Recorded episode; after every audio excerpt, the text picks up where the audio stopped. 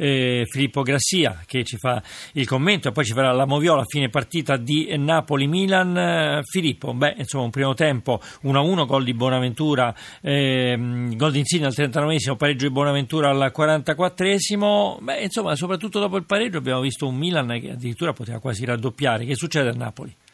Ma innanzitutto che non c'è, almeno in questo primo tempo, la distanza in classifica fra le due squadre, perché il Milan sta chiudendo molto bene gli spazi al Napoli, soprattutto sulle fasce, e ogni tanto punge in contropiede. Certo, per i tiri in porta il Napoli avrebbe meritato il vantaggio, perché ne ha effettuati undici contro quattro dei rossoneri. Tra l'altro l'unico del Milan è finito in gol. Decisive le deviazioni, come si è detto, di Abate da una parte e dall'altra di Coulibaly. Napoli in testa solo per quattro minuti, partita apertissima, anche perché eh, la squadra di Sarri rischia molto sulle ripartenze Dei, dei rossoneri. Attenzione Filippo, perché la classifica si potrebbe accorciare ulteriormente. La Fiorentina, insomma, si riavvicina, come dire, insomma, si riapre la lotta allo scudetto solo per i posti in Champions.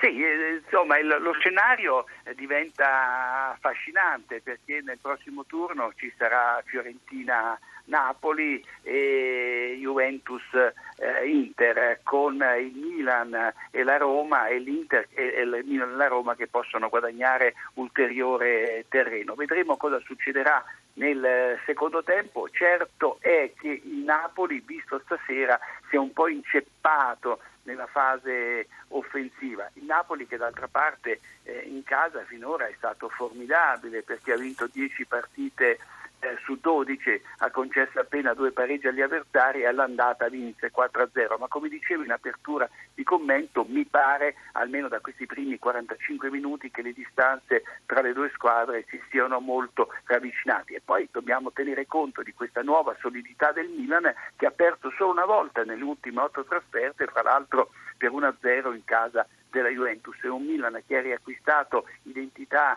e autostima, e mi pare che la partita se la stia giocando con molta accortezza, difendendo con sette otto uomini e poi cercando la sortita in avanti, però eh, chiudendo gli spazi impedisce al Napoli di avere eh, quelle possibilità che invece riesce di solito a procurarsi. Beh, soprattutto al San Paolo. Allora Filippo Grassia, abbiamo, abbiamo un minuto, c'è qualcosa di importante da segnalare secondo te in questa partita?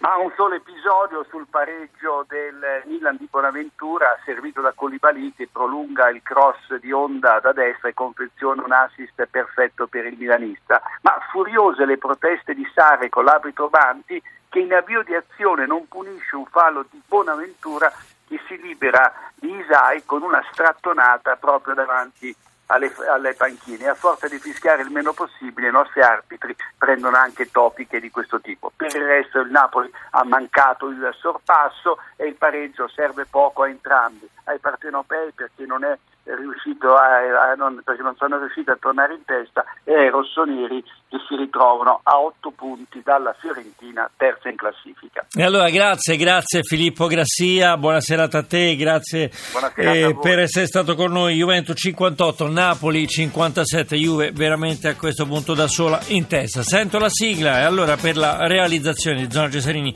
hanno collaborato Tony Tisi per quanto riguarda l'assistenza al programma, Giorgio Favilla per l'organizzazione. In regia c'è Ombretta Conti, alla parte tecnica Daniele Di Noia e Vittorio Bulgherini. Scaricate il podcast zona cesarini punto rai punto it, visitate il nuovo sito radio uno sport punto rai punto it. Domani noi andremo in onda dalle venti e quaranta, su Radio uno c'è la Champions League con Juventus Bayern Monaco. Dopo il G R ci sarà Plot Machine. A proposito, oggi l'incipit Radio uno Plot Machine è "Con le labbra bianche voleva sorridere". Scrivete il vostro mini plot sulla pagina Facebook Radio uno Plot Machine. Bene, diamo linea al G R uno da Maurizio Ruggei, la più cordiale. Buonanotte a voi tutti.